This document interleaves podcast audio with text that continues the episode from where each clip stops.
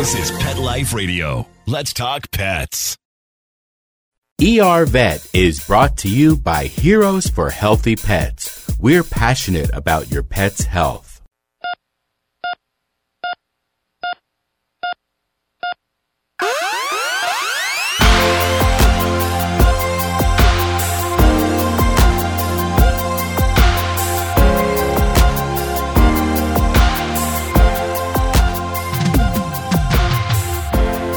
Welcome to ER Vet on Pet Life Radio. I'm your host, Dr. Justine Lee. Thanks for joining us today. Today, we're going to be talking about something called dry eye in dogs. So, if you have certain breeds of dogs, such as Cocker Spaniels, Cavalier King Charles Spaniels, Bulldogs, Lhasa Apsos, I want to make sure that you tune in. We'll be right back after these messages. Does your dog itch, scratch, stink, or shed like crazy? Come to Dinovite for help. Order a 90 day supply of Dinovite.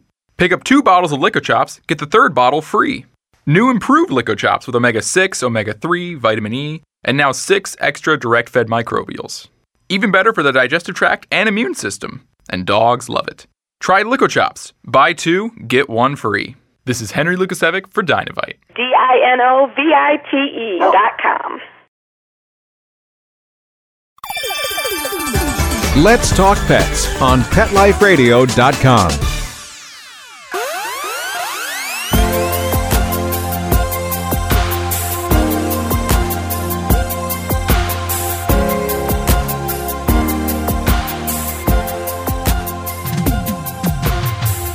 Welcome back to ER Vet on Pet Life Radio. Really excited to have Dr. Shelby Reinstein, who's a board certified veterinary ophthalmologist, and she practices at the Veterinary Specialty and Emergency Center in Levittown, Pennsylvania. Shelby, thank you so much for joining us today. Thanks so much for having me. So, if you don't mind giving us a little bit of background about where you trained, who you are, and the path to becoming a board certified veterinary ophthalmologist, because I know there's less than a thousand of you guys out there. Is that correct? Yeah, definitely. So it's surely a long road, but well worth it in the end.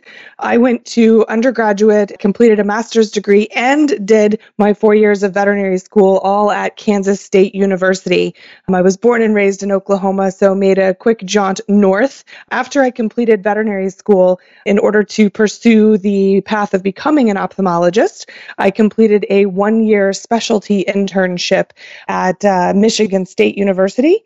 So I did small animal medicine and surgery. Then I was lucky enough to be accepted to a fellowship at the University of Pennsylvania. So, sort of steadily headed east, joined the ophthalmology team at UPenn in 2009, completed a one year fellowship, and then a three year residency in ophthalmology. And then uh, thankfully passed the gruesome board certifying examination process. And uh, so that brings us to about six years ago when I became board certified. Um, stayed in the area. I love the East Coast. Surely now feel more at home here than I would ever at Oklahoma. And so stayed here and joined the team at VSEC, the Veterinary Specialty and Emergency Center, which is now part of Blue Pearl. Wonderful. And I think a lot of pet owners out there don't always realize what a specialist does. But as we can hear from your introduction, done a ton of additional training. And so, what extra quote letters should a pet owner look for behind a vet's name to know that they're a specialist in the field of veterinary ophthalmology? Great question. So I'm technically considered a diplomate. So the first letter would be D. And then the certifying or um, granting college is the American College of Veterinary Ophthalmologists. So D A C V O. And if anybody wants more information on, you know, the path to become an, an ophthalmologist, what we do, what species we work on, I always say it's basically everything that has an eyeball that's not a human. That's our territory. So everything from you know, the aquatic, the fish, the dolphins, the avian species, exotic species, horses, goats, llamas. I specialize solely in dogs and cats. So I just stick with the small animal ones, but there are surely ophthalmologists, veterinary ophthalmologists out there who have some pretty phenomenal interactions with zoo and wildlife. If you want to visit www.acvo.org. There's some fantastic information for pet owners on there. If you need to locate an ophthalmologist in your region, that website will have all of that information for you. So helpful to know. I know veterinarians absolutely love their veterinary ophthalmologists in the area because eyeballs are hard. They're really frustrating and they're really delicate. And so that's one of the reasons why I absolutely love uh, having Dr. Shelby on. Now, one topic I wanted to talk about today is something that is near and dear to my heart because I have the same exact things going on with my eyeballs. It's called dry eye or keratoconjunctivitis sicca, which is sort of a mouthful, or KCS. So I was wondering if you could tell us what is KCS and what causes dry eye? Absolutely. So, as you said, dry eye can go by multiple different names. I think KCS is one that's fairly common, and that any pet owner that has a dog who's diagnosed with dry eye should be familiar with that acronym. It basically means that the surfaces of the eyes, so the cornea, which is the clear window of the eye, and the conjunctiva, which is our white membranes of our eyes, have gone dry. And definitely, Justine, as you mentioned, this is a very, very common syndrome that we see in people as well. And surely the basic underlying problem is the same, but I always encourage my clients to take everything they know about dry eye in people and sort of chuck it out the window because even though the basic problem is the same, all of the problems that we can see because of dry eye and a lot of the treatments are very, very different. But what are some of the top breeds that we should worry about? And how do we go about treating dry eye? Is it a chronic problem? And how hard is it to medicate a dog's eye? Yeah, so lots of great information. So basically, dry eye in dogs occurs for the same reason it does in people. And that's when the tear gland, which is located sort of above each eyeball underneath the brow bone, that gland secretes water. And it, that watery portion of the tears is then sort of spread across the surface of the eye. But I think it's super important for people to understand that tears are not just water. Tears contain a ton of very, very important properties. There's natural antibiotic properties, all of the nutrition for the surface of the eye, such as oxygen and sugars and amino acids and vitamins, they exist in part of our tears there's oils there's mucus. So all of this this recipe is very delicate. And as i tell people my clients and i think it's really important to understand that if one little tiny part of this entire recipe is off just like in baking which i'm terrible at the whole thing is going to be off. The whole recipe is going to be off.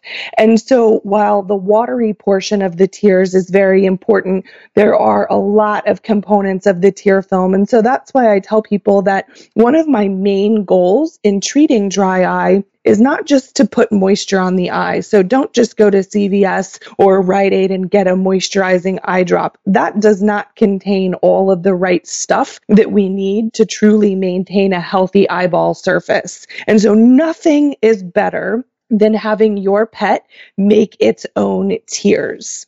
And so the mainstay of therapy in dogs with dry eyes is what we call a tear stimulating medication. And these are almost always administered as an eye drop or as an eye ointment. And these medications ask your pet's tear gland to make us more of that good tear. And so while many pets will require other medications, usually in the initial phases, such as an antibiotic, if we have lots of gunky discharge, for example, which is probably the number one symptom of dry eye in dogs, is they get a really sort of sticky, copious, sometimes greenish, brownish discharge from the eyes. Sometimes it's important to treat them with topical antibiotic eye drops in addition but the most important concept of having a pet with dry eye is to understand that they will need their tear stimulating eye medication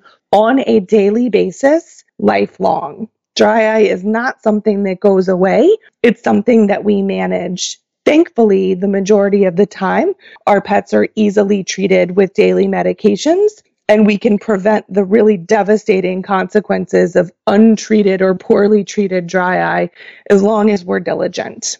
And how do owners know if their dog has dry eye? Like, are there certain breeds that are more likely to develop it? And what are some of the clinical signs that we should be watching out for? So, I would say that the top breeds to be affected by dry eye are bulldogs, pugs, Shih Tzus, Lhasa Apsos, and then your Spaniels. So your Cocker Spaniels and your Cavalier King Charles Spaniels.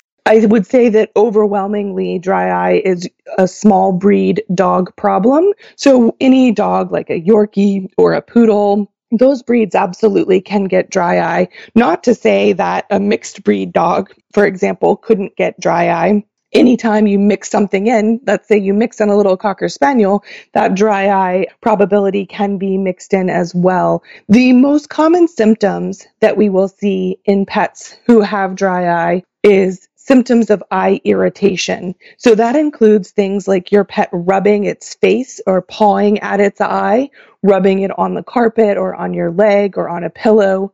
The membranes of the eyes become red and oftentimes swollen or puffy.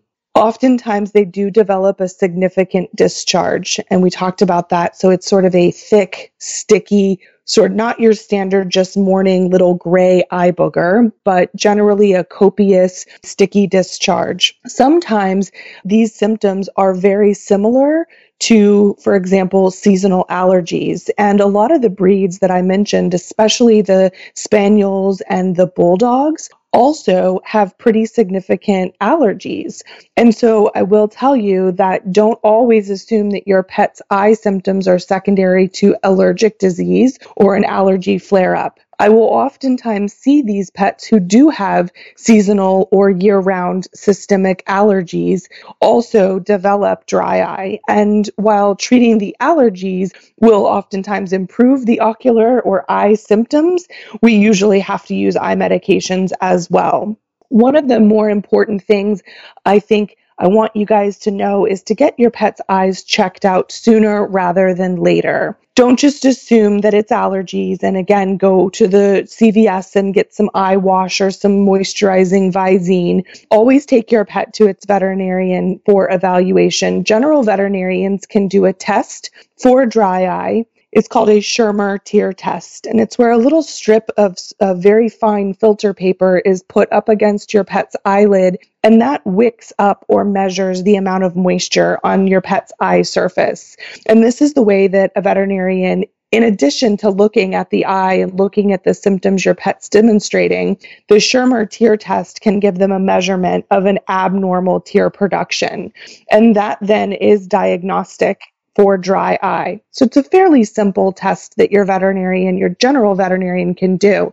But the longer we wait and the longer we allow your pet's eyes to be dry, we end up having a very high risk of complications. And unfortunately, as a veterinary ophthalmologist, I end up seeing some pets with very, very severe dry eye because it's been untreated or undiagnosed for months to even years. So sometimes we can see things that happen to the cornea. The cornea is the clear window of the eye, and that structure does not like being dry. And so because it is has friction and irritation and it's missing the majority of the nutritional supply, it will do things like become foggy or hazy. It will grow in blood vessels, so little red lines or red bumps will form on the surface of the eye. And over time, severe dry eye can result in a brown discoloration all over the surface of the eye, which is called corneal pigmentation. And all of these changes affect your pet's ability to see. Some of them can be reversible, surely, with appropriate therapy, but I would much rather begin therapy earlier and prevent these complications from occurring rather than trying to play catch up at the end. And unfortunately, a more devastating complication of corneal ulceration, which is when there's a wound on the surface, can develop with dry eye. Dogs with dry eye have a very high risk of developing ulcers on the surface because those surface cells are unhealthy. They're unhappy. They can crack and break open just like a patch of dry skin can do. And then when we get an ulcer in a dog with dry eye, bacterial infection sets in very, very quickly. These bacterial infections can be incredibly challenging to treat. And unfortunately, surgery to try and save the eye or surgery to remove a permanently damaged eye is a fairly common consequence of chronic, poorly treated dry eye. Great information. So important for pet owners to know about the long term treatment of dry eye and what we need to do to recognize it right away. We'll continue with this really important topic right after these messages from our sponsors. We'd like to thank our sponsor for today's episode, Pretty Litter. A bag of Pretty Litter weighs 4 pounds, and it's really lightweight. Most litter weighs between 20 to 40 pounds. It's also long lasting. One bag of Pretty Litter lasts an entire month for one cat. It's also got built in health monitoring. It keeps tabs on your cat's health by changing color if it detects potential health issues. For example, pretty litter may turn green or blue if it notices a high urinary pH, which can lead to bladder crystals and stone formation. If pretty litter turns purple or red, it may indicate that there's blood in there. And this can oftentimes be a sign of bladder stones, crystals, bladder inflammation, or even a urinary tract infection. If you notice an unusual color, when in doubt, consult with your veterinarian to find out what's going on. We'll want to get a sterile urine sample, but it could be a helpful indicator by keeping tab on your cat's health. Pretty Litter also has microcrystals that absorb the urine and odor, so it's got amazing odor control. Also, it's easy maintenance. All you have to do is scoop the poop, no more clumping. Pretty Litter is delivered straight to your door every month with free shipping, so it's hassle-free and convenient. Go to prettylittercats.com slash ervet and use the promo code ervet for 20% off your first subscription order. Let's talk pets Let's talk pets on Pet Life Radio. Pet Life Radio. PetLifeRadio.com.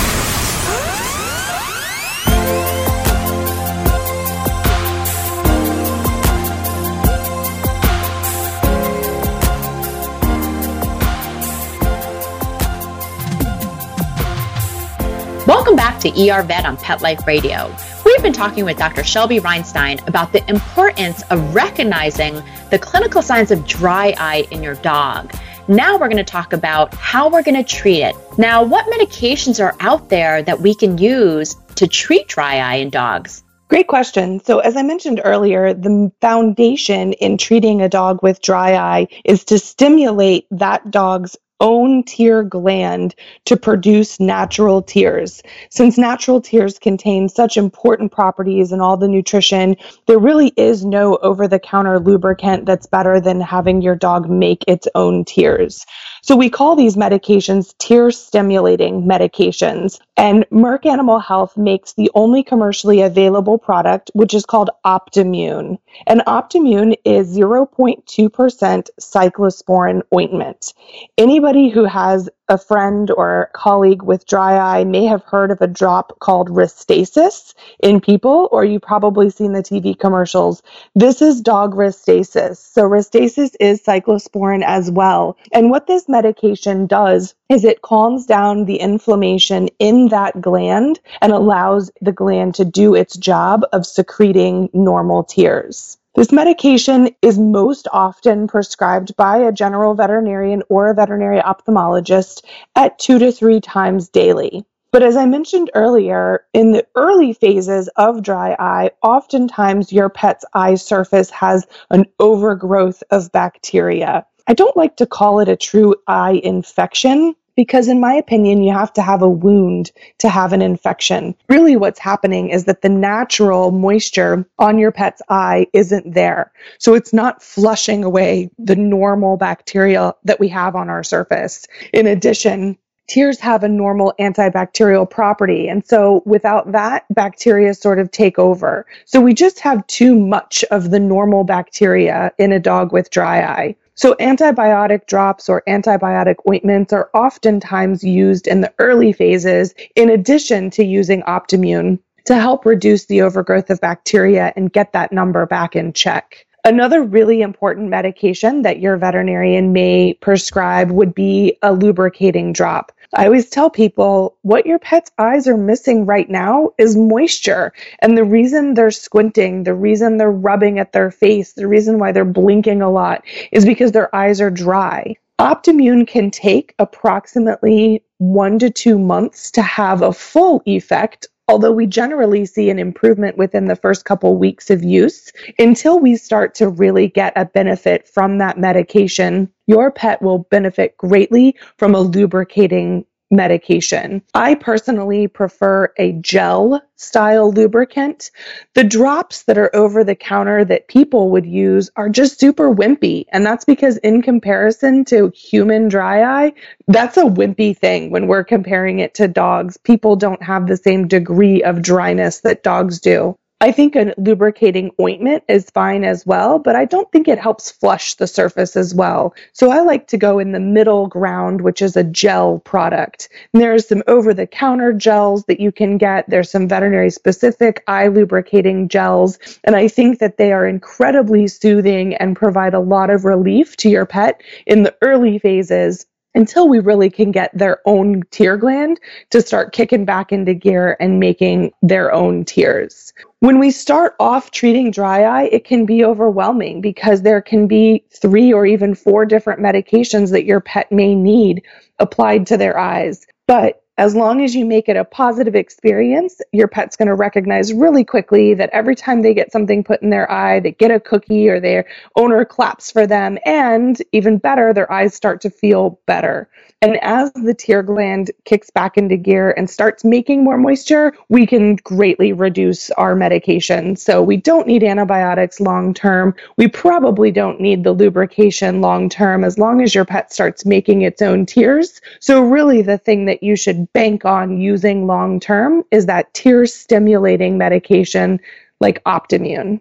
Now, as a dog owner and also as a veterinarian, I know that some people have a really hard time getting medications into their dog or their cat's eyes. Do you have any tip as a veterinary ophthalmologist of how we can do it. Besides the treats are there you know is it a two person technique or you know how do we open the eyelids and safely touch it? Can we use medications that we've had in the past that are sitting in a drawer that you know maybe just expired by one year? What are your general thoughts and tips on this? So let me start by saying please don't use an expired medication or really use any eye medication that was not prescribed for your pet for this condition. Let's say last year your pet had a flare up of allergies and your veterinarian prescribed a, an ointment. That ointment very well might have had a steroid in it. Allergies are, are very effectively treated with steroid ointments, for example. Now, your pet may be demonstrating similar symptoms redness to the membranes, squinting, puffy of eyelids, mucousy discharge, but maybe your pet has a corneal ulcer in addition to having its dry eye. If you were to use that medication that contained a topical steroid in the current situation, you would make things terribly, terribly go downhill. So, topical steroids can't be used if you have a wound. They can predispose to infection and cause the ulcer to get really bad. So, I would encourage you never to put medication in your pet's eye unless it's been prescribed by your veterinarian for this situation. Don't just assume that if the symptoms are similar, it's the same thing. I will tell you that all day, every day in my office, my nurses and myself basically train people how to give their pets eye drops. So if you're one of those pet owners that's struggling, don't feel like you're alone out there. There are plenty of people who've never done it before and plenty of pets who simply have never had their eyes medicated before and now their eyes are painful and we're trying to, you know, pry them open and apply medications. So a couple of really easy tips and tricks. I think whether or not you need a second person is going to kind of be up to, you know, how big your pet is and what sort of challenges you're you're facing. Sometimes all the challenge is, is that your pet's wiggly and that you have to maybe add a, a, beach towel and sort of put it over their back and wrap it under them and, and maybe make them into a little doggy burrito. And that way they're, you know, less able to wiggle around. Obviously, if we're talking about a 50 pound um, mastiff, that's going to be a little more challenging to restrain with one person. I also think another great tip is to apply your pet's medications when they're not in their comfort zone. So don't go over to your pet when they're laying in their bed or on the couch or on the floor. Your pet feels very comfortable in that area and maybe even possessive of that area. And they're going to be very comfortable either wiggling or trying to fight you when they're in that area. So I always recommend scooping your pet up if possible, laying a towel out on your kitchen table or on your kitchen counter and putting your pet there. Suddenly your pet goes, Oh, goodness, I've never been here before.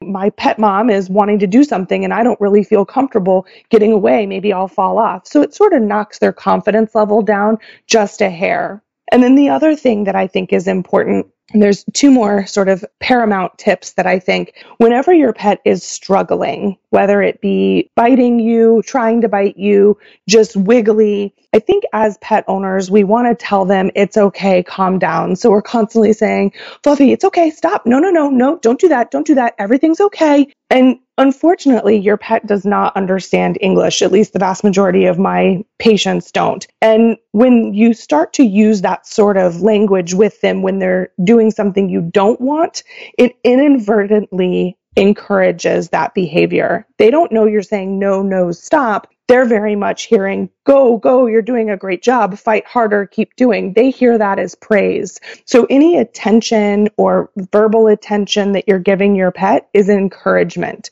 So if they are struggling, if they are trying to bite, don't say their name. Really don't say anything at all. Just stay calm. Try and get them into a position in which you can restrain them effectively and safely the time that you want to talk to them is when they're doing what you want. So let's say you feel them relax and you, they let you put their head, their nose up into the air. That's when you say, Good job, Fluffy, doing great.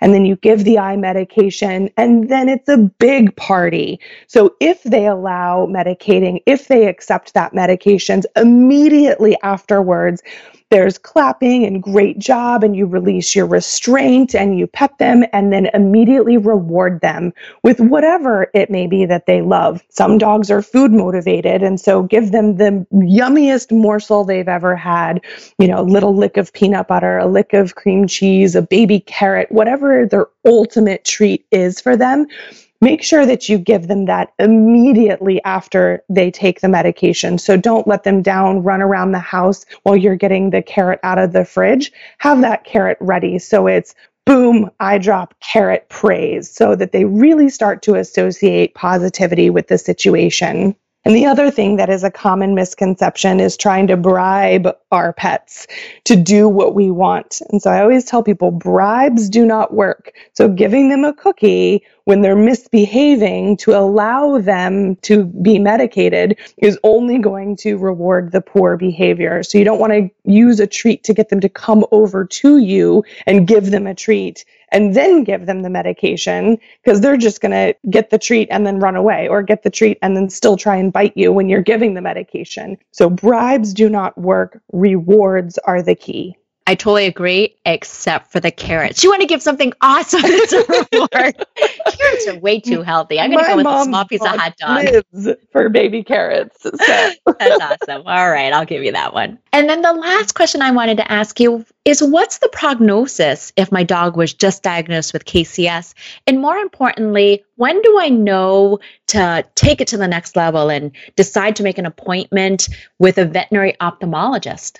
So, generally speaking, the prognosis for dogs with dry eye is very good as long as they're diagnosed early, treated effectively, and monitored long term. So, what works for us on month one or month two may not be necessary month three and four of therapy, or your pet's tear gland may have another little stumble a year down the line, and we need to again sort of roll with the punches, adjust therapy to address whatever it may be a little corneal ulcer, a bacterial overgrowth, a tear level that just happened to go down because we had a seasonal allergy flare up. So, as long as you're willing to be diligent with medications, again, not ever stopping a tear stimulant like Optimmune being the sort of the mainstay foundation of therapy daily. What we know about these drugs, interestingly, is that I mentioned they can take a while to build up levels. So, anywhere from sort of 30 to 45 days for full levels to be achieved.